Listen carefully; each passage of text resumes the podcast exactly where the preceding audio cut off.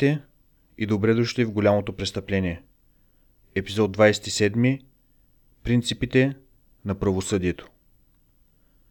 На 23 май 1915 г. в най-ранните дни на арменския геноцид, съюзническите сили изпращат официално писмо до османското правителство. То подробно описва убийствата в източните провинции и след това дава обед, обещание. С оглед на тези нови престъпления срещу човечеството и цивилизацията, съюзническите правителства се обръщат публично към високата порта и съобщават, че всички членове на османското правителство и тези на техните агенти, които са замесени в подобни кланета, ще носят отговорност за тези престъпления. Писмото е изпратено до пресата и разпространено по целия свят. За първи път в историята едно правителство официално обвинява друго в престъпление срещу човечеството. Това обещание става де-факто съюзническа политика.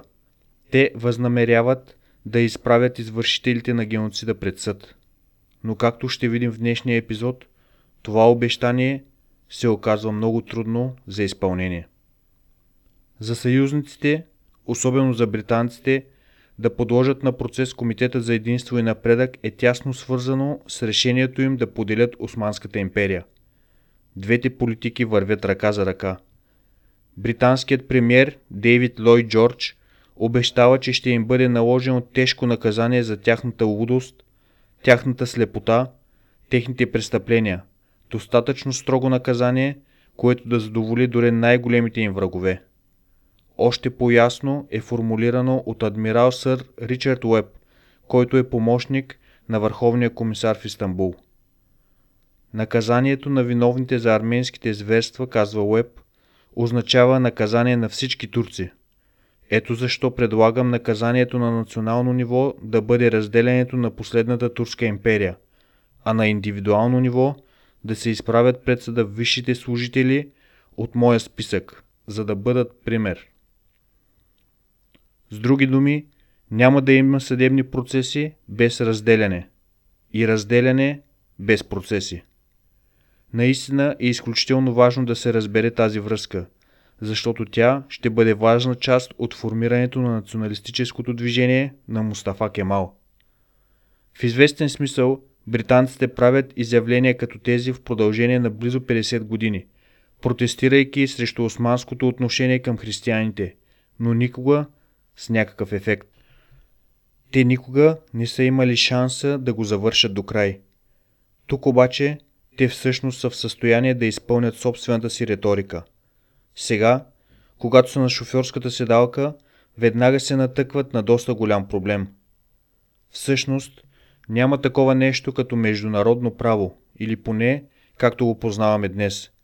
Все още ни остават 20 години до създаването на Международния съд или дори на Конвенцията за геноцида, която ще обсъдим по-късно. В такъв случай, какъв съд би могъл да чуе за унищожението на цели народи, арменците и асирийците? А какво да кажем за масовото депортиране на османските гърци? Кой съдя и коя държава може да разгледа това дело? Британското законодателство се прилага само за британска територия – и със сигурност Османската империя е под окупация, но все още не е анексирана. Все още не. И какви биха били обвиненията? Всяко убийство, изслушано по-отделно, ще има над 1 милион различни процеса. А какво ще кажете за опит за съд за извършителите на масово убийство?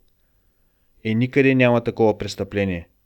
В противен случай британците ще трябва да започнат да разглеждат кланетата в собствената си империя, като разстрела на близо 400 индийски протестиращи в Амрицар, който се е състоял на 13 април 1919 г.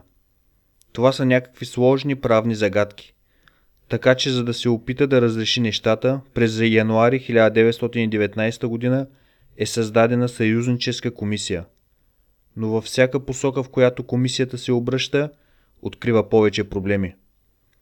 Ако щяха да съдят членове на Комитетът за единство и напредък, тогава трябваше да бъдат създадени нови закони.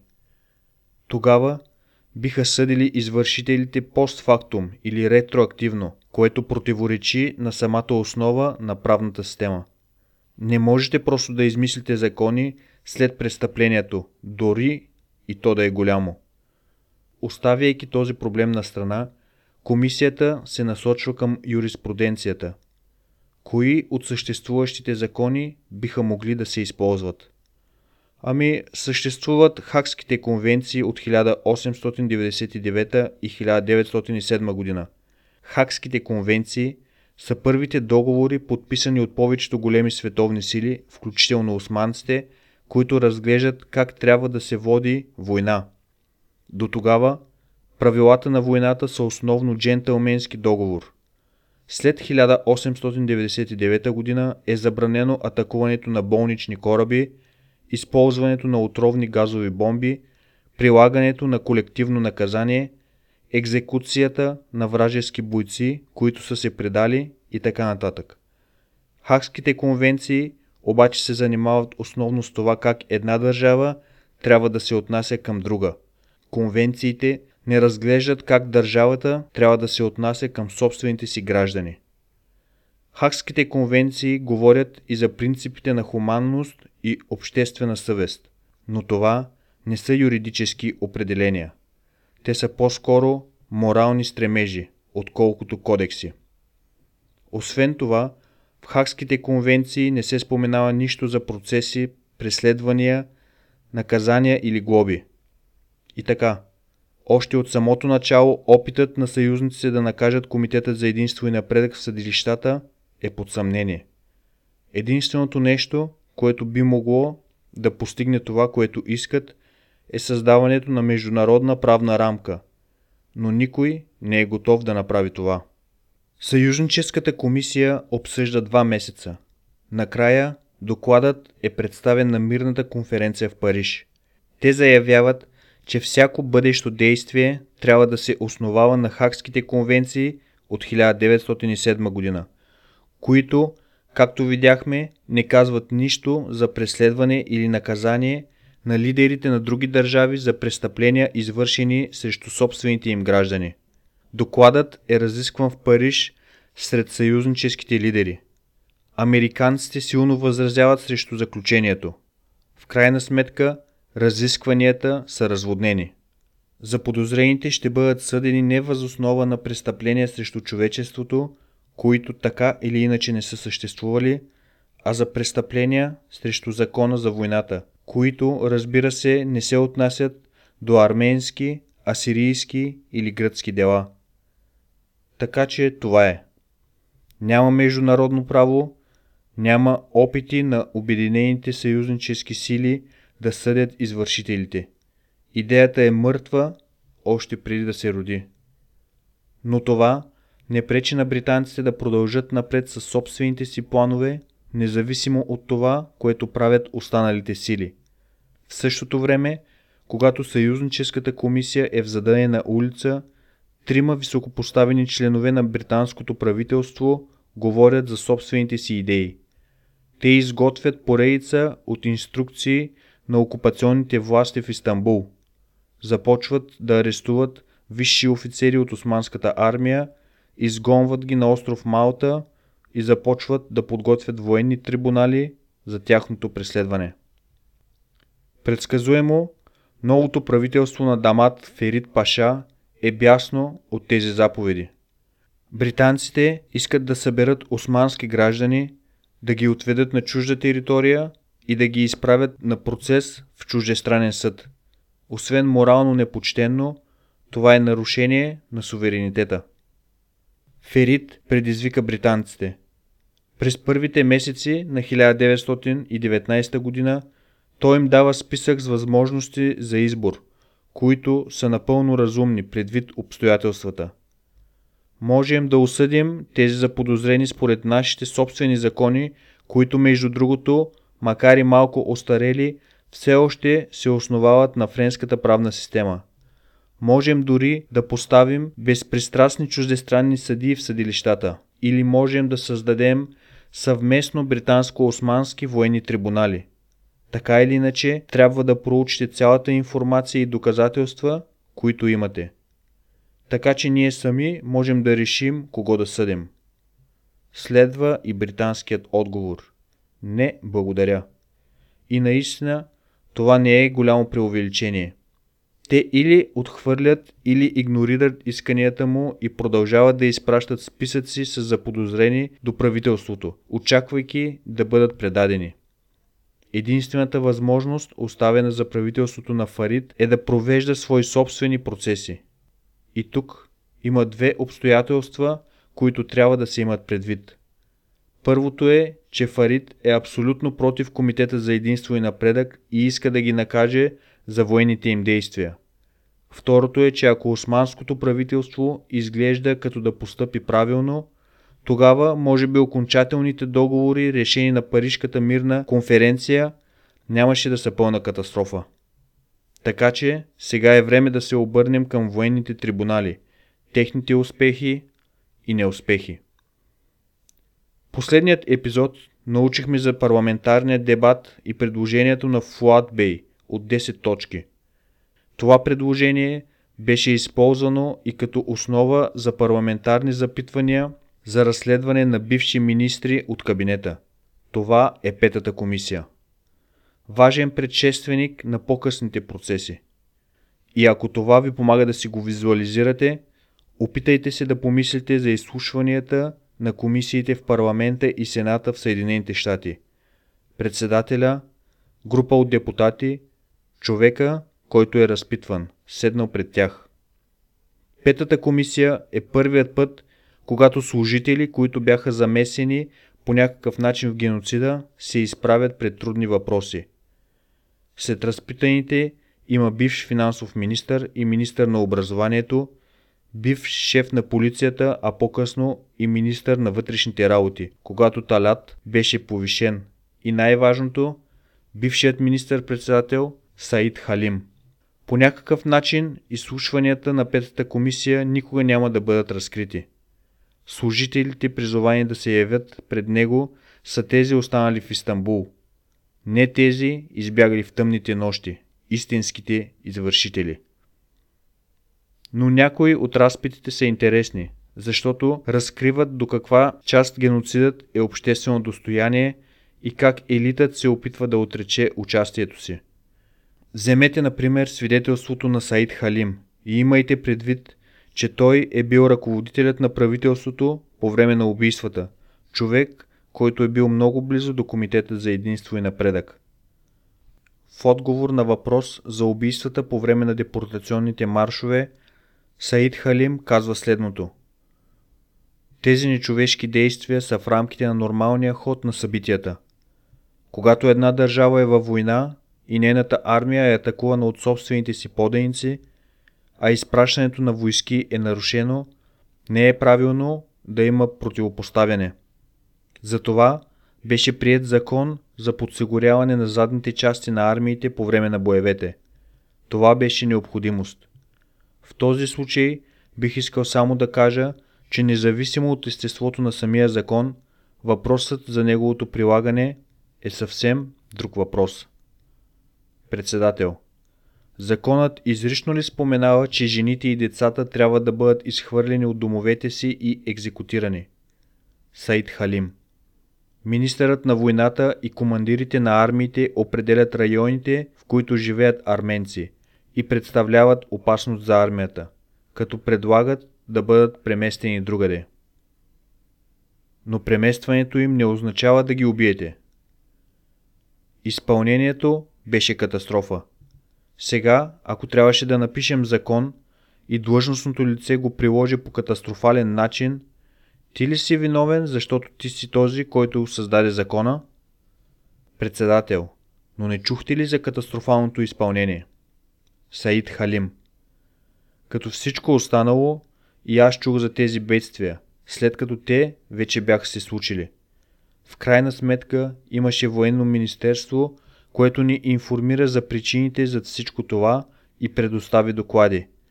Там е мястото, където трябва да попитате. Защото аз не мога да кажа нищо, което да ви убеди в противното. Точно в тези слова може да видите как бившия министър-председател се опитва да се прикрие и да обвини някой друг, макар и да не отрича директно, че арменците са загубили живота си. Написах закон, но човекът, на когото беше поверено изпълнението на закона, обърка всичко по ужасен начин. Военното министерство на Енвер е отговорно. Попитайте тях. По подобен начин се защитават и останалите чиновници. По това време не бях в правителството, Талат и Енвер бяха твърде потайни, Централният комитет на Комитета за единство и напредък наистина ръководеше, а не кабинетът. Или дори понякога защита от типа Ричард Никсън. Мислех, че е законно и оправдано, когато взех тези решения. Петата комисия провежда изслушвания от ноември до декември 1918 година. След това изслушванията приключват заедно с парламентарните дебати, тъй като парламентът е освободен през декември. Няма да има ново заседание на парламента за една година. Шансът да бъдат разпитани още длъжности лица е загубен. Но работата е поета от нов орган. Далеч по-малко демократичен, но по-подходящ за задачата за правилно разследване и съдене на престъпления. Има нова комисия под ръководството на Хасан Масхар, който е уволнен като управител на Анкара за отказа си на заповедите на Талят за депортиране на арменци. Този честен и морален човек дава на комисията името си – Комисията Масхар. Работата на комисията Масхар е да разследва престъпления, извършени срещу арменци по време на войната. И има доста невероятни права. Тя може да издава призовки или други съдебни книжа, да претърсва къщи и офиси, да разпитва свидетели по отклетва, да разпорежда арести и да поставя за подозрени под наблюдение. Изпознанията си от първо лице на архитектурата на геноцида, Хасан Масхар изпраща телеграми до губернаторите на провинциите и областните управители, като им заповядва да запазят и изпратят до парламента всякакви телеграми или писма или инструкции, които биха могли да бъдат полезни. Той също така разпорежда изземването на всички архиви на Централния комитет на Комитета за единство и напредък и специалната организация. Търсенето на партийни документи обаче се затруднява. Комисията открива, че преди да избягат, лидерите на Комитета за единство и напредък или са унищожили, или са скрили изцяло своите досиета, архиви и официални документи. Но въпреки това, след месеци на разследване, комисията Масхар успява да разкрие копия на телеграми и заповеди, които са достатъчни за да формират основата за завеждане на дело. Комисията Масхар събира досиета за 130 заподозрени и след това ги предава на нов орган – Инзваредния военен трибунал. Историята на военните трибунали е дълга и сложна – често свързана с юрисдикциите и странностите на османското законодателство, в които всъщност не си струва да навлизаме тук. Но накратко става така. Бившото правителство при Ахмед Тафик Паша вярва, че ако предстоят съдебни процеси, преминаването през гражданските съдилища ще отнеме твърде много време. Така, султанът разрешава създаването на специални съдилища както в Истанбул, така и в 10 различни провинции. Съдилищата ще бъдат председателствани от съдии по гражданско право, но процедурите ще бъдат като при военно положение. Вътрешната работа на съдилищата се променя с течение на времето. Понякога на подсъдимите е позволено да обжалват своята присъда или наказание, понякога не. Понякога смъртното наказание изисква мнозинство от две трети от съдиите – понякога не. Понякога съдебните заседания са отворени за обществеността, понякога не. Но има няколко константи. На подсъдимите е позволено да видят доказателствата срещу тях. Разрешен им е адвокат-защитник, някой от които са членове на адвокатската колегия и им е позволено да разпитват свидетели. Така че системата не е перфектна, но е доста близо до това. Скоро след създаването на трибуналите започват масовите арести. арменските и гръцките бюрократи във Върховната комисия на Великобритания имат списъци с близо 7000 имена хора, за които вярват, че са замесени в геноцида. След това британците избират имена, понякога стотици наведнъж, и ги придават на османското правителство с искане да бъдат арестувани. Понякога османските власти използват свои собствени списъци от комисията Масхар. Този подбор улавя някои големи риби. Мехмет Рашид, бившият губернатор, месарят на Диарбекир е арестуван на 25 януари. Саид Халим, министър-председателят по време на войната, който току-що се яви пред Петата комисия, също е хванат. Зия Гьокалп, главният идеолог на Комитета за единство и напредък, е арестуван на 30 януари. Али Исхан Сабис, генералът, отговорен за кланетата около Урмия през 1918 година, вече е депортиран под британска стража в Малта. Но правилата в затворите в Истанбул често са доста разхлабени. Затворниците имат право да говорят помежду си и могат да приемат посетители. Често други заподозрени, които все още не са арестувани. Понякога, заради дълбоките мрежи на лоялни последователи на Комитета за единство и напредък, заподозрените са предупреждавани за ареста си, преди полицията да почука на вратата им. Някои дори успяват да избягат от затвора. Един ден Мехмет Рашид е отведен към седмичната си баня под охрана, когато на тротуара спира черен автомобил, отвлича Рашид с цел да го освободи и укрие. Но когато предстои да бъде заловен отново, Рашид се самоубива. И това всъщност представлява освобождението му. Арестите продължават около 3 месеца. Нещата обаче започват да изглеждат малко подозрителни. Трибуналите заседават, но все още не са постановени присъди. Може би османските власти просто се опитват да успокоят британците, като са съгласни да арестуват хора от техните списъци. Това е до март 1919 година, когато всеотдайният противник на Комитета за единство и напредък Дамат Ферит Паша става премьер. И тогава нещата започват да се движат много бързо. Форматът на съдилищата се променя. Съдиите по гражданско право са изритани от скамейката и замесени с военни съдии. Делата в провинциите са отменени, ако вече не са започнали производство и са включени в три основни военни съда, проведени в Истанбул. Военен съд номер едно се занимава с клането и депортирането на арменци. Военен съд номер 2 съди хора обвинени в корупция, забогатели чрез кражба. Военен съд номер 3 е запазен за процеси срещу военни офицери.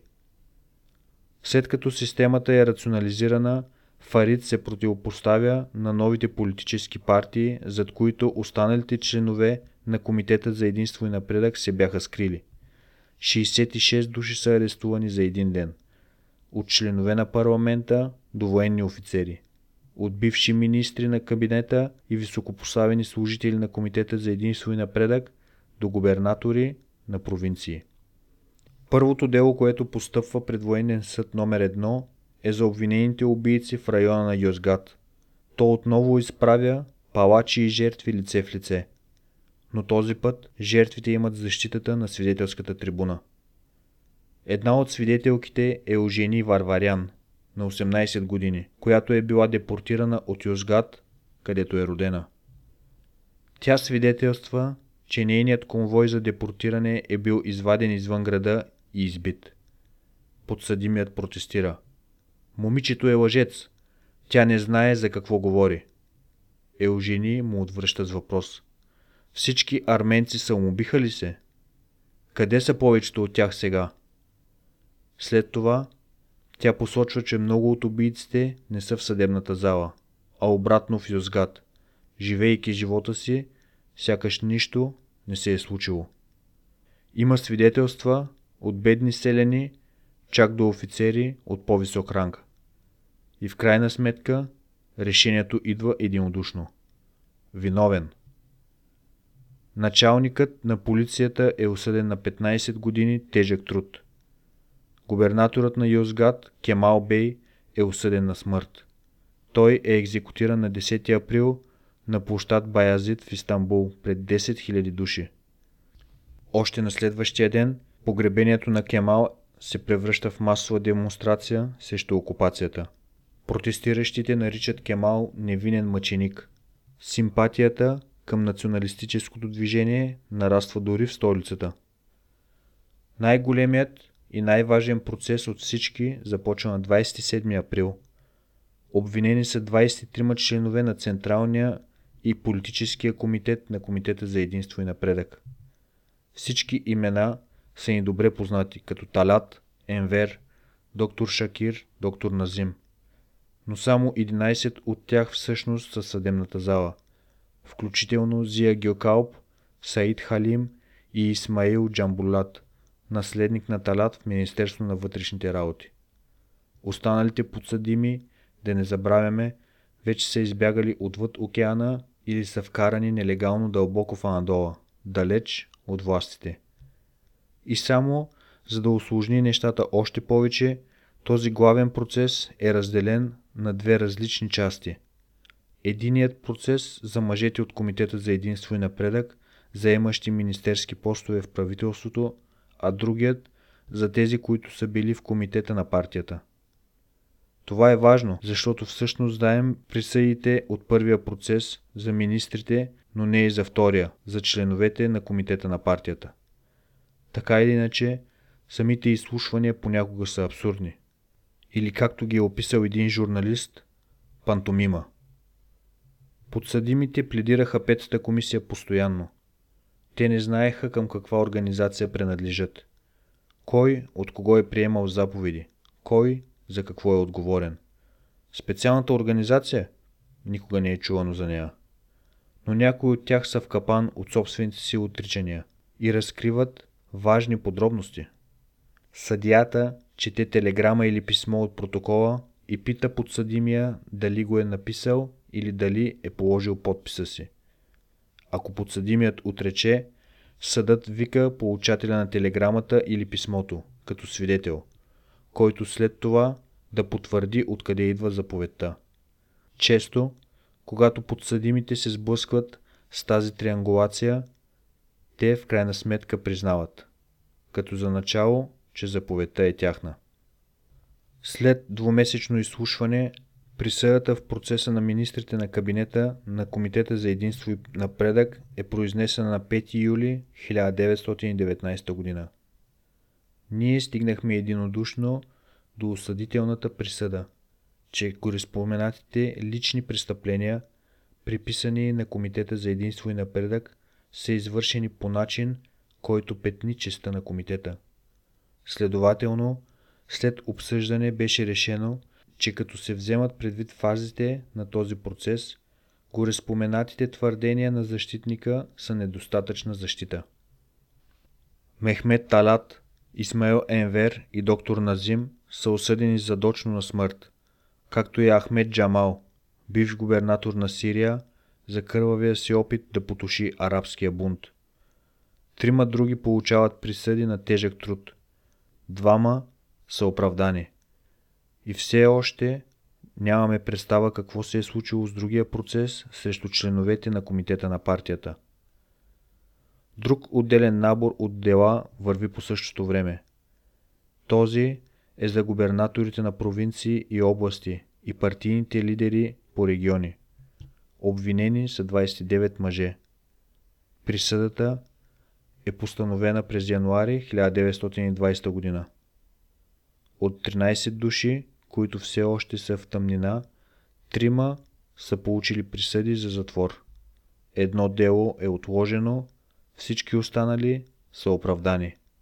И има още процеси за конкретните провинции – Трабзон, Харпут, Байбурт, Ерзинджан и няколко други. Присъдите са обявени. Има няколко присъди за затвор и само две смъртни присъди.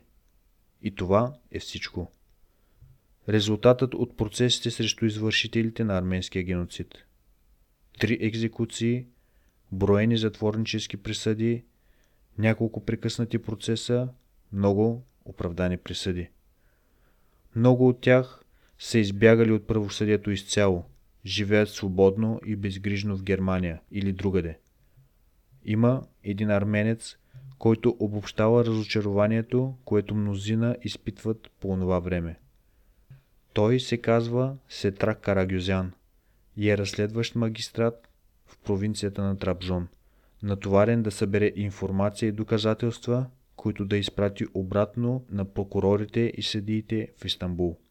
След три месеца опит за изграждане на дело, той е в дълбоко отчаяние. Той изразява горчиво недоволството си от процеса и написва писмо, излагайки своя опит в няколко точки. Първо, Османското правителство не възнамерява да накаже виновните за кланетата или други виновници, нито да следи справедливостта да е изпълнена. Единствената му цел е да заблуди Европа и Америка и общественото мнение в цивилизованите страни. Второ. Програмата на Комитета за единство и напредък е кристализация на менталитета на турския народ. Трето. По-голямата част от държавните служители, жандармеристите, офицери в жандармерията, полицейски началници и полицаи, организирали и извършили депортирането и кланетата, все още са на длъжността, която са заемали тогава. Следователно, те никога няма да искат разследването да успее. Държавните служители създават възможно най-много трудности, за да унищожат нашата мисия. Полицията и жандармерията, вместо да арестуват обвиняемите, да призоват свидетели и да изпълнят възложените им заповеди, те изцяло оправдават виновните, т.е. бившите си съучастници във всички висящи съдебни процеси. Четвърто. С наличните в момента средства не може да се направи нищо за прилагане на принципите на правосъдието. В заключението си Карагюзян каза, че в крайна сметка изваредните военни трибунали са добре конструиран фарс. И така, след всичко това, военните трибунали постигнаха ли справедливост за арменците? Това е решаващият въпрос, пред който трябва да се изправим.